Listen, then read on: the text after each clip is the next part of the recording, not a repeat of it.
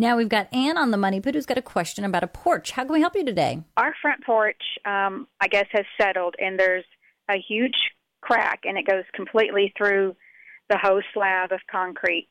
Um, how would we go about economically fixing that, or is it possible without having to re-pour the whole thing?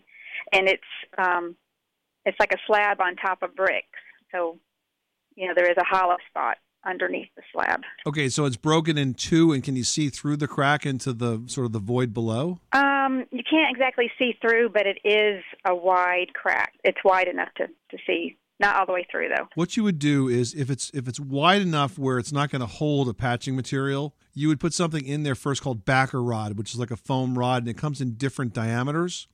And that would sit just below the surface of the crack, maybe like a quarter to a half inch below the surface of the crack. And then you would repair that crack with a flowable caulk, like a flowable urethane.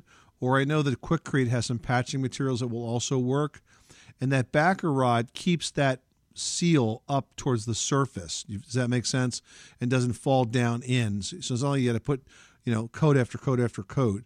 And that flowable urethane will expand and contract with the concrete slab. So you don't have to tear it out and replace it. You just have to fix it correctly. All right. Thanks for your help. Good luck with that project, Ann. Thanks so much for calling us at 888 Money Pit.